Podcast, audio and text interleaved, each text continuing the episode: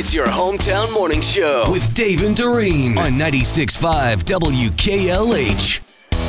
Gwyneth Paltrow celebrated her 50th birthday by sharing photos from a photo shoot in which her nude body was painted gold.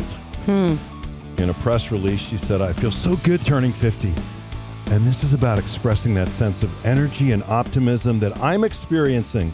It's more about the female gaze and just a sense of fun. Would you like to hear part of the essay? Good for her. Sure. Yeah. I accept the marks in the loosening skin, the wrinkles. I accept my body and let go of the need to be perfect, look perfect, defy gravity, defy logic, defy humanity. I accept my humanity. Gwyneth Paltrow, I'm looking 50. at it right now. Yeah. I see no wrinkles, no loose skin. What was the other thing?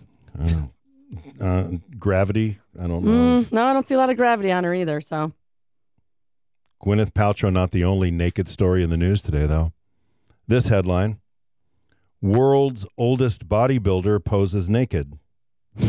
90 year old wow. Jim Arrington has posed nude for Men's Health magazine. He's trying to educate other senior citizens about the importance of exercising and their relationship with the body. Jim's been weightlifting since he was 14.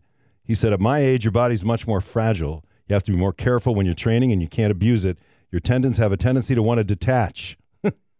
in the past five years, my left bicep broke loose and I had a little bit of a tear in my right bicep. You can't do things you used to be able to do. It really is disheartening, but it is important to keep soldiering away, and that's what I'm doing. Jim Arrington, 90 years old. Mm-hmm. Now I see wrinkles, loose skin, and gravity. I'm looking at pictures of him. Mm-hmm. Although for 90, pretty incredible. And if you guys heard the story out of the state of Utah about the glamour shots, which I know are not necessarily nude, but you know. Yeah. No, well, it depends. All right, Lindsay Marsh is her name. She's from Utah, filed for divorce from her husband,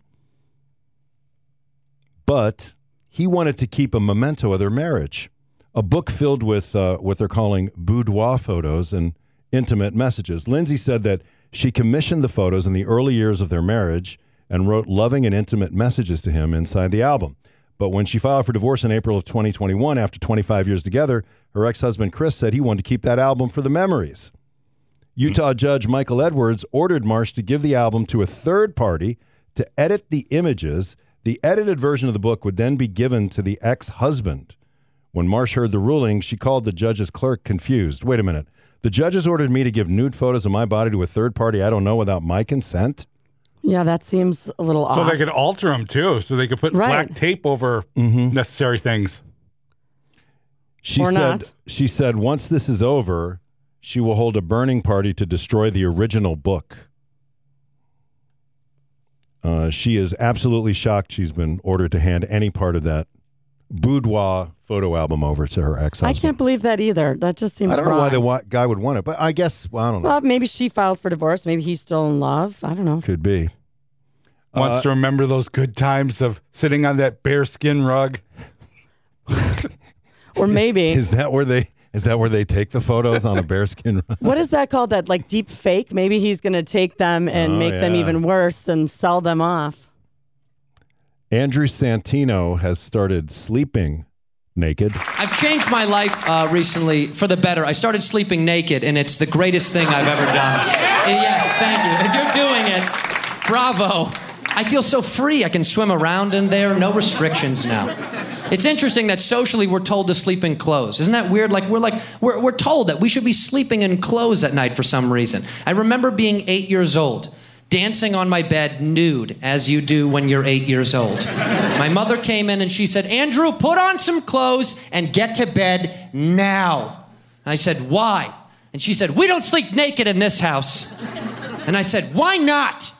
And she said, What if in the middle of the night the house catches on fire? Why does everybody know that? We all know that. Who spread that around to the world? In what era of time were so many homes just setting ablaze in the middle of the night with naked people outside, like, oh no? Also, I'm eight years old. Is that what I need to hear before I rest my little head? Forget about the monsters. This thing is going to set on fire at midnight.